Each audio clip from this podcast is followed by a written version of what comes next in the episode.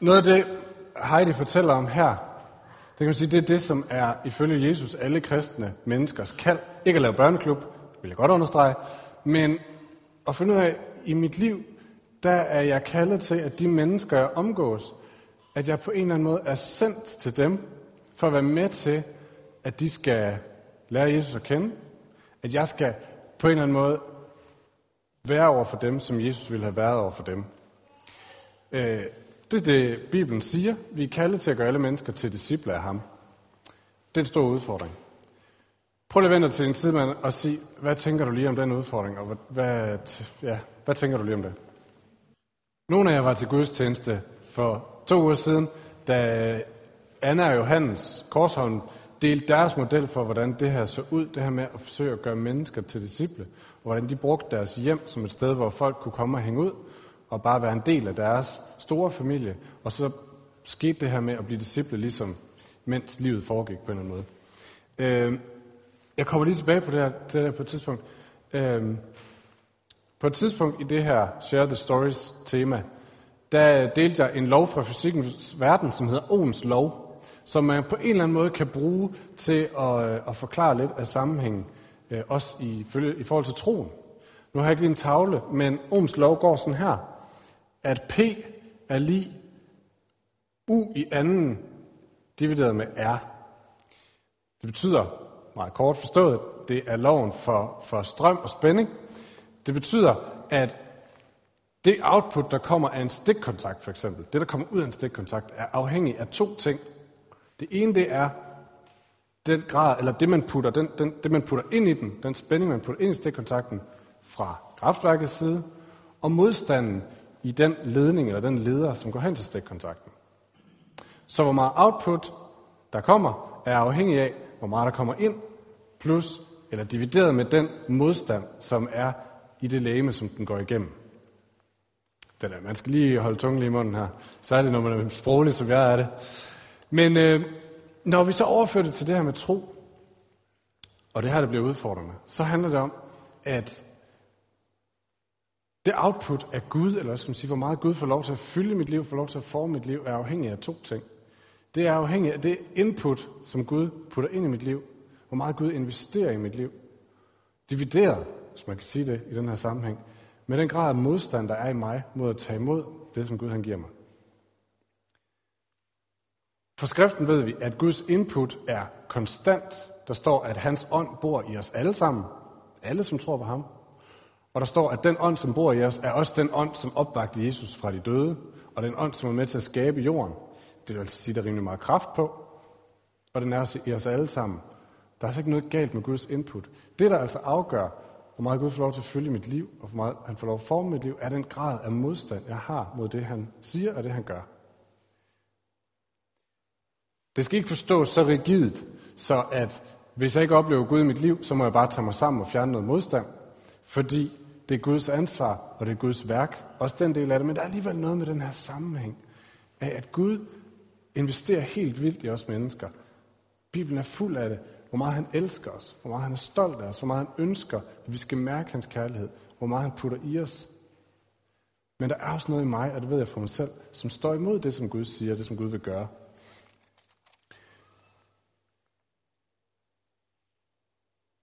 Når vi deler de her historier med hinanden, så, øh, som Heidi gjorde lige før, så minder det os, som jeg sagde i starten også, om den her strøm af Guds kærlighed og kraft i vores liv. Om hvor, hvor mægtig han er. Det er lidt som om, når vi står hen i kirken og får de her historier, og tænker, ja, det er fedt, wow, tænk hvad Gud kan gøre, så er det som at have en fuld vandslange, det billede brugte jeg også på et tidspunkt, som, hvor der bare er fuld skrald på den her vandslange, og når jeg får den trukket ud til min hverdag, så er, som om, så er der kun lige tre dråber tilbage. Så er som om, der var ikke så meget tilbage. Hvad er det, der gør den forskel? Hvad er det for en modstand, der er i mig? Hvad er det, der gør, når haveslangen kommer helt hjem til mit hus derhjemme eller på min arbejdsplads, og så er der ikke mere vand tilbage? Hvad er det for en modstand? Det er det, jeg egentlig tænker, jeg prøver på at belyse. Vi hører nogle historier, som giver masser af spændende input om Guds magt, Guds kraft, minder os om, hvem han er. Og så prøver jeg på at sige, hvad er det for nogle ting, der giver modstand i vores liv? Hvad er, det, hvad er det, der hindrer, at det egentlig bliver til liv, men bare bliver til en god historie? Så vi har snakket om den første gang, snakkede vi om, øh, de historier, vi lytter til, er de historier, som former os. Så hvor meget vi lader Guds historie forme vores liv, afgør, hvor meget vi bliver formet af. Det var lidt en sætning, der gik ind i sig selv der. Men hvor meget verden er fuld af historier, verden er fuld af fortællinger om, hvem vi er, og hvad det gode liv er, osv. Og Guds historie kan blive en af de historier, men hvis ikke vi lader den få meget plads, så får den heller ikke lov at forme os. Så snakkede vi en anden gang om de løgnehistorier, eller de landingspladser, som er i vores liv, hvor den onde han får lov til at blive ved med at komme ind og, øhm, og tage luften ud af ballonen og så tvivl om det, som Gud han har sagt. Alt det, det kan jeg ikke nå at rise op i dag. Men det, jeg godt kunne tænke mig lige at snakke om i dag, det er den modstand, som man kunne kalde blokering. At der er noget, der blokerer fra, blokerer for, at Guds løfter, at jeg virkelig tror dem, så de bliver til handling i mit liv. At jeg simpelthen, når jeg forsøger at følge Guds løfter, går ind i en mur. Lad mig som eksempel prøve at dele en sådan helt konkret blokering for mit eget liv. Meget typisk blokering i øvrigt. Jeg kan sidde her i kirken, så kan jeg høre Guds ord om, at øh, vi er sendt ud til at gøre alle folkeslag til hans disciple, ligesom vi snakker om før. Og jeg tænkte, wow, fantastisk. Så kan jeg høre et andet sted fra Bibelen, der siger, at Gud han ønsker, at alle mennesker skal frelses og komme til erkendelse af sandheden. Jeg tænkte, wow, det er virkelig Guds ønske. Og jeg kan høre andre steder, som fortæller om, hvor meget Gud elsker alle mennesker, hvor meget han længes efter, at de skal lære ham at kende, og jeg kan tænke, wow, det er fantastisk. Det er fantastisk. Det kan virkelig forvandle mennesker, det her. Og så kan jeg komme ud fra mit arbejdsplads, ned på mit kontor lige hernede, sidde nede i frokoststuen, eller i toget, eller til et forældremøde henne i skolen, og så og tænke, kigge på de mennesker, og sidde og tænke, øh, de har det jo egentlig meget godt. De virker til at have det okay i deres liv. Øh, hvorfor skulle det lige være relevant, det der jeg lige synes var så fedt? Eller jeg kan tænke, nu har jeg brugt 30 år på at opbygge det her kristne liv, og sådan begynde at forstå, hvordan det hænger sammen og ser ud. Og det har taget mig 30 år, det er virkelig svært. Jeg ved slet ikke, hvor jeg skal begynde med de her mennesker, fordi deres liv er bare, der er bare så mange ting at gå i gang med. Hvad, hvad skal vi? Og pludselig så tænker jeg, det var virkelig en god historie. Men jeg er ikke sikker på, at det kommer til at ske her. Og jeg tror, det er blokeringen. Der, hvor vi tænker, det her det er virkelig et fedt løfte, Gud. Det er virkelig en god vision, Gud. Det er virkelig en god historie, jeg har hørt fra de her mennesker, Gud. Men jeg har virkelig svært ved at se, at det skal ske i mit liv. Og så er der en blokering, og bare siger, ah, så kommer jeg ikke længere der. Og så går det ligesom i stå. Fordi jeg har så svært ved at se, hvordan, hvordan jeg skulle formå at få det her til at ske.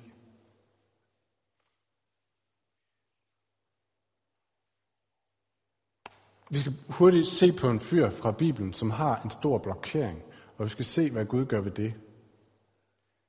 Jeg tænker, der er lidt inspiration i det. Fyren er Peter, Jesu disciple, øh, og det står om det her i, først, i Apostlenes Gerninger. Normalt vil jeg læse teksten, men den er meget, meget lang, så jeg genfortæller bare i stedet for. Peter, som vi ved, er Jesu disciple og følges med Jesus i tre år. I de her tre år, der får han lov til at se hvad der sker, når Jesus han kommer nær. Han ser mennesker blive helbredt. Han ser døde blive opvagt. Han ser folk, der er udtryk, eller undertrykt eller udstødt, komme tilbage i fællesskabet. Han ser virkelig menneskers liv blive forvandlet på den ene og den anden måde, der hvor Gud kommer nær. Han oplever på sit eget liv, hvad det vil sige at blive forvandlet. Hvad det vil sige at blive tilgivet. Han ser virkelig, hvor meget kraft der er hos Gud. Så ser han Jesus dø, og han ser Jesus opstå og få bekræftet, wow, han er ikke bare en god historie, der er virkelig noget om den her sag. Så i begyndelsen af apostlenes gerninger, der får han et løfte fra Jesus. Jesus han siger, nu skal jeg snart til far til himmels, men I skal være mine vidner. Og det skal I være her i Jerusalem. Så skal I være det i Judæa. Så skal, det være i, skal I være det i Samaria. Og så skal I være det helt til jordens ender. Det vil altså sige, at hele verden skal komme til at høre om den her, om mig, høre om, øh, om hvad jeg vil gøre for dem, og det skal ske gennem jer. Et kæmpe løfte. Og det simpelthen tænker, wow, fantastisk der. Så øh, venter de lidt i Jerusalem, så modtager de helgeren. Tingene går helt amok, og de oplever, at flere tusind mennesker kommer til tro i løbet af ganske kort tid. Og de ser, hvordan mennesker bare liv bliver forvandlet i stor stil i Jerusalem. De ser, at Jesu løfte begynder at, komme, at begynder at ske. Det kommer til at gå i opfyldelse. Og så sker der et eller andet der. Så går det i stå. Når vi så møder Peter hen i kapitel 10, der er det sandsynligvis gået mindst 10 år, siden han fik det løfte fra Jesus, siden pinsedag. Og han sidder stadigvæk i nærheden af Jerusalem. Evangeliet er stadigvæk ikke kommet længere ud end til Jerusalem. Men hvad med, det måske begyndt at komme ud i Judæa, men hvad med Samaria? Hvad med til jordens ender? Et eller andet har stoppet det der. Så, så Jesu løfte om, I skal være mine vidner i hele verden, er stoppet for Peter og de andre. Indtil Helligånden begynder at skubbe til dem. Der er altså en blokering hos Peter, som gør, at det ikke kommer længere. Men Helligånden begynder at, at pille ved den her blokering. Fordi Peter er samtidig en jøde. Nu kommer det, hvad der er, der er Peters blokering. Peter er samtidig en jøde. Du ser, han er opvokset med en klassisk Guds folks teologi, kan man sige. Han er vokset op med at tænke sådan her, som det gamle, som det gamle testamente fortæller, at, Guds, at jøderne er Guds folk. Det er dem, der er udvalgt af Gud, det er dem, der har et forhold til Gud. Hedningerne, de må også gerne blive Guds folk, men det, det sker altså på den her måde. Først skal de komme til Israel. Så skal de omskæres. Så skal de begynde at holde hele den jødiske øh, religiøse lov, altså påtage sig hele den jødiske livsstil. Så kan de blive Guds folk. Det er altså rækkefølgen. Og Peter han har tænkt, okay, det er godt nok et fedt løfte, Jesus, at hele jorden skal, skal blive dit folk og skal lære dig at kende. Men det betyder, at vi skal på en eller anden måde få dem alle sammen til at komme herhen. Så skal vi have dem omskåret. Det er en stor opgave i sig selv med så mange folk. Så skal vi have dem til at overtage hele den jødiske livsstil. De skal aflægge sig en hel masse. De skal begynde på en hel masse nyt. Hold op, mand. Det er godt nok en stor opgave. Det er jeg ikke lige sikker på kommer til at ske, Jesus. Jeg tror, det er det, der er Peters blokering. Han har godt hørt Jesu løfte. Man kan simpelthen ikke lige forestille sig, hvordan skal det her komme til at ske? Indtil helgeren begynder at prikke til dem. Han gør det på flere måder. I Apostlenes Gerninger kapitel 8, der sender han en forfølgelse over de kristne i Jerusalem, så de bliver smidt ud. Det er en god måde. Ud af vagten. Undtagen apostlene, de får lov at blive tilbage. Så tager Jesus, eller Gud, en af apostlene og gør ham til en slags faldskærmssoldat, og sender ham sådan random steder hen. Blandt andet fortælles det om ham, Philip faldskærmssoldat, at han møder en etiopisk hofmand, altså en fyr fra Afrika, som bliver omvendt. Så kommer en tredje historie, og det er den med Peter, og den skal vi lige se på.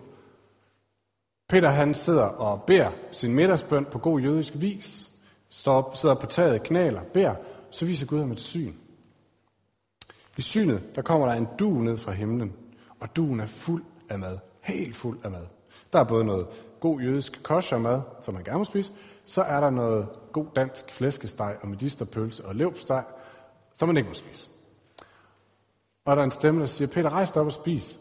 Og Peter siger, nej, nej, nej, nej, hør du her, jeg har aldrig spist noget, der er urent, det går ikke. Og stemmen siger, Peter, hvad jeg har erklæret for rent, skal du ikke kalde urent. Peter undrer sig lidt. Så sker det samme en gang mere, og det, det sker en gang til. Og Peter undrer sig, der er et eller andet, der er ved at rykke sig her. Hvad, hvad er det for noget? Mens han sidder og undrer sig, så kommer der tre sendebud hen til ham. Tre mænd, og det er ikke tre hvilke som helst mænd. Det er tre mænd, som er sendebud for den romerske officer, som hedder Cornelius. Cornelius bor i en by, der hedder Caesarea Philippi, som, eller Caesarea ved havet, som ligger ude ved havet, og som er sådan en romersk garnisonsby. Det vil sige, de der kommer, de er for det første hedninger, fordi de kommer fra Romeriet. De er altså ikke jøder. Det er altså hedninger. Og det er ikke nok med det hedninger. Det er hedninger, der repræsenterer det folk, som er gået ind på Guds folks territorium og har sagt, nu bestemmer vi. De har altså presset sig på Guds folks område. Det er ikke bare hedninger, det er tophedninger. Det er virkelig, det er virkelig, virkelig det grældeste, man kan forestille sig af hedninger. Og de kommer så til Peter og siger, Peter, øh, vi vil gerne have, at du kommer med. Fordi Cornelius han har haft en oplevelse af, at en engel fra Gud er kommet til ham, og har talt til ham om, at du skal komme hen til ham.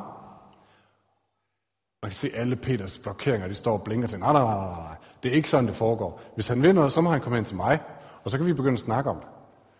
Men øh, han har måske også den her, det her syn i hovedet om, hvad Gud snakker om før, så han, han følger lydigt med, og så går han med. Men han er meget kritisk stadigvæk. Så det første, han gør, da han kommer ind til Cornelius, det er lige at markere territoriet her. Så I er godt klar over, at det er ikke helt okay det her. I er godt klar over, at det er forbundet med urenhed for mig at træde ind i jeres hus. Da jeg sad og læste, så kom jeg til at tænke på min egen oplevelse af at være til gymnasiefester. Men han træder alligevel ind, og Cornelius han gentager sådan set bare, hvad han har sagt før. Han har sagt, Peter, jeg har bare en oplevelse af, at Gud har mødt mig og har sagt, at jeg skulle sende bud efter dig. Og derfor så har jeg samlet hele min udvidede familie her, og vi er bare spændt på, hvad Gud har lagt dig på hjertet til os. Og Peter tænker, men så er det som om et eller andet begynder at krakelere.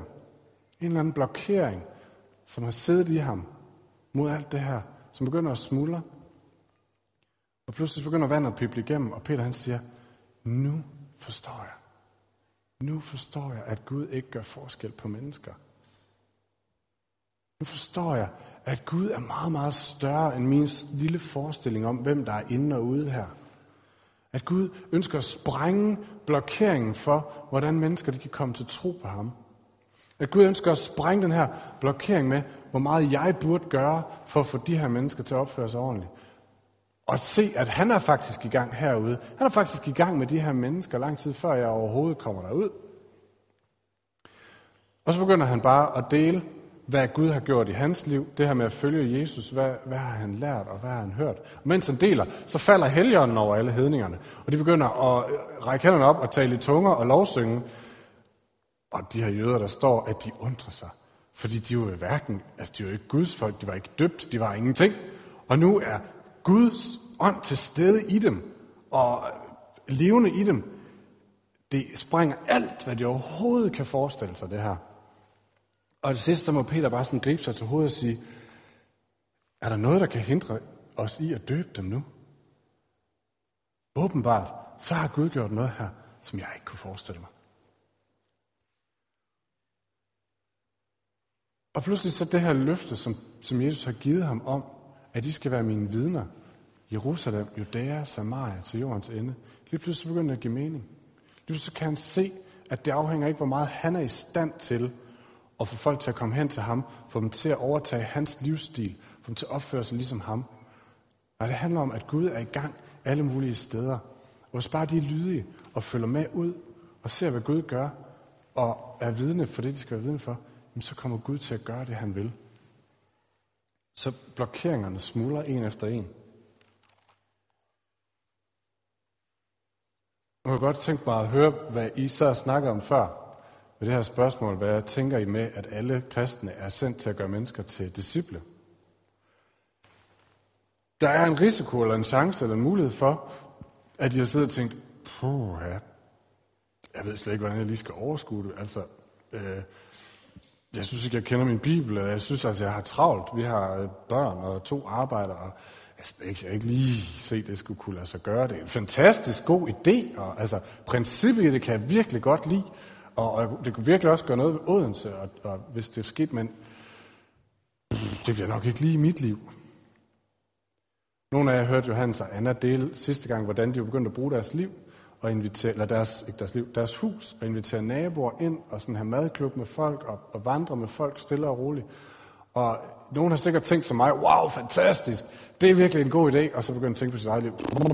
Jeg kan ikke lige se, hvordan det skal kunne lade sig gøre i mit liv. Øhm, jeg mødtes med, med Heidi bagefter, eller vi var over til det der question and answer med, med Johannes og Anna, og vi sagde begge så, åh, det er fedt, jeg kan godt lidt op ad bakke, fordi vi har altså otte børn og en hund, når vi mødes ude i Nordvest, hvor vi bor tre familier.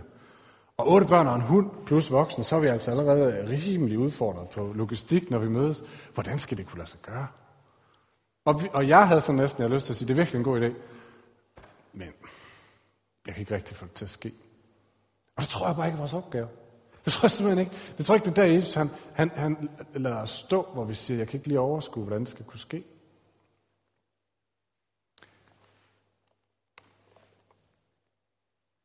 Måske oplever du nogle blokeringer i forhold til det her med, at vi er sendt til at gøre mennesker til disciple. Det kan også være, at du oplever nogle blokeringer, simpelthen der siger, jeg har svært ved at forstå, når Gud han siger, at jeg er elsket. Han siger, at han er stolt af mig.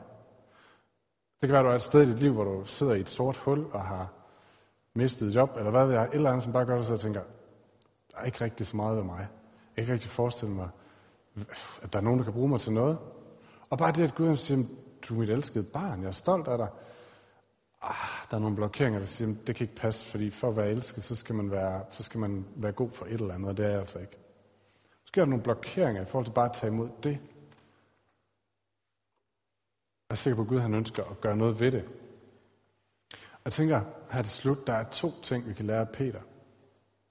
Det første er, at Gud er ufattelig nådig mod vores blokeringer. Så det er ikke sådan, at Gud han ser Peter og siger, prøv at høre Peter, tre år med mig, helligånden oveni, nogle vilde oplevelser med folk, der kommer til tro, og så går der 10 år, og du er ikke kommet ud af flækken endnu. Nu tager du dig sammen. Det er ikke det, han siger. Det er som om han siger, når hans timing er klar, så siger han, så Peter, der er noget, vi skal snakke om her. Der er et sted, hvor du begrænser mig. Det skal vi lige kigge på. Gud er enormt nådig, fordi det er hans opgave, det her. Det er hans plan. Det er hans ansvar. Så det er, Guds, det er Gud, der piller ved forhindringerne. Det er Gud, der sprænger blokeringerne. Den anden ting er, at i hele den her proces, der forblev Peter øhm, tilgængelig for Gud, og han var lydig, da Gud så lagde noget foran ham. Og nogle gange tænker jeg, hvordan er det, vi er tilgængelige for Gud? Er vi et sted, hvor Gud kan få lov til overhovedet at pille ved de her forhindringer? Holder vi de her løfter op for os selv? Gud lover, at han kan forvandle dit nabolag, dit studie, mennesker omkring dig, din familie. Men det går, at vi tager de løfter og siger, det går nok fantastisk, men jeg kan ikke rigtig forestille mig, at det kan ske, så lader vi dem ligge herovre, fordi vi vil helst ikke blive skuffet. Og så beskæftiger, os, vi, beskæftiger vi os ikke med dem. Og Gud har ikke en chance for at minde os om dem. Holder vi de her løfter op, og siger vi, wow, jeg kan ikke se, hvordan det skal ske. Og så tager vi, det, tager vi de udfordringer, de blokeringer ind foran Gud og siger, der er noget her, du lover, men jeg ved ikke, hvordan det skal lykkes. Pil ved det, Gud. Rør ved det. Jeg tror ikke, vi er kaldet til at give op på dem. Jeg tror, vi er kaldet til at holde de her, de her løfter frem. Og lade Gud få lov til at arbejde med blokeringerne.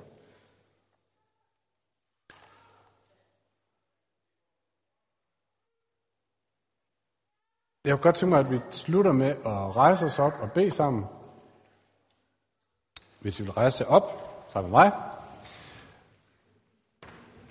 Og hvis du har en fornemmelse af, at det her med blokeringer på en eller anden måde, det giver mening, du tænker, ja, der er måske et eller andet, enten i forhold til det her med at tage imod Guds kærlighed, eller det her med at tage imod øhm, den udfordring til, hvordan dit liv bliver et sted, hvor mennesker bliver disciple.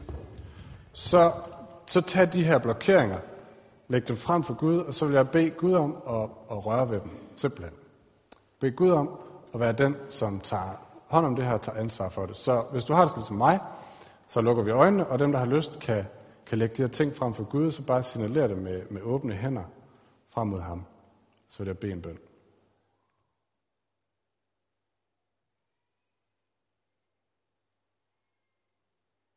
Kom, Helligånd, og tal i os, sådan som du lover, at du gør. Kom os og mind os om, hvor store og grænsesprængende dine løfter er. Og kom og mind os om, at du er fuldt ud i stand til at gøre alt det, du vil. Jeg beder for dem af os, som har blokeringer mod overhovedet at tage imod din kærlighed, din tilgivelse. Det du er stolt af os. Her beder for de blokeringer, hvem du vil røre ved dem, du vil arbejde med dem, være noget imod dem, og få lov til at mærke, at du trænger igennem. Jeg beder for dem af os, der oplever en blokering i forhold til at turde stole på, at du kan forvandle mennesker omkring os. At du kan gøre mennesker til disciple. Her kom og rør ved det med din kraft.